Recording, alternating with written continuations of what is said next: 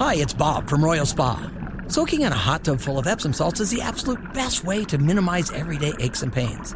And we know all about Epsom salts at Royal Spa. Royal Spa hot tubs are the only hot tubs on the market that can safely and effectively use Epsom salts. Made right here in Indiana, Royal Spa hot tubs are the highest quality hot tubs on the market. Visit any one of our three Indianapolis locations or visit royalspa.com. Ah, Royal Spa. Governor Eric Holcomb is not going to hesitate. That that that's what he said. He said he's not going to hesitate. Hesitate to do what? Aha. Tony Katz. 93 WIBC. Good morning. Uh we're we're we're talking about not hesitating on Senate Bill 480.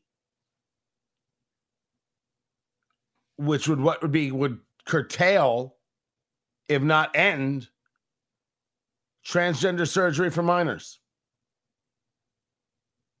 Now, he hasn't said what his non hesitation will be about. Is he not going to hesitate to sign it? Is he not going to hesitate to veto it? Of course, the ACLU is trying to push Eric Holcomb into vetoing. I explained to the ACLU that that didn't work out so well for him last time. It didn't work out so well. Vetoing did not really go his way. That he should sign this because it's the right thing to do. He said, I will take the time to go through it word for word before I make my final decision, but I won't dither. Well, thank goodness there'll be no dithering. The last thing, the last thing we all want is some dithering in the governor's mansion. He expects to see it on his desk in the next day or two. So, wait, was that? So what that that should be today.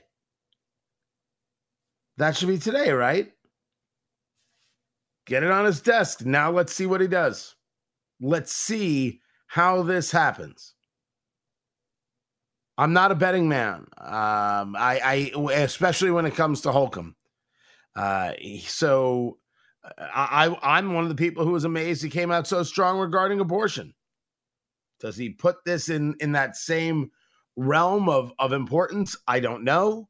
I don't know, and I don't know. So I won't speculate. I'll wait to see what he does. We all will. The real question will be when. Tony Katz, 93 WIBC. Good morning.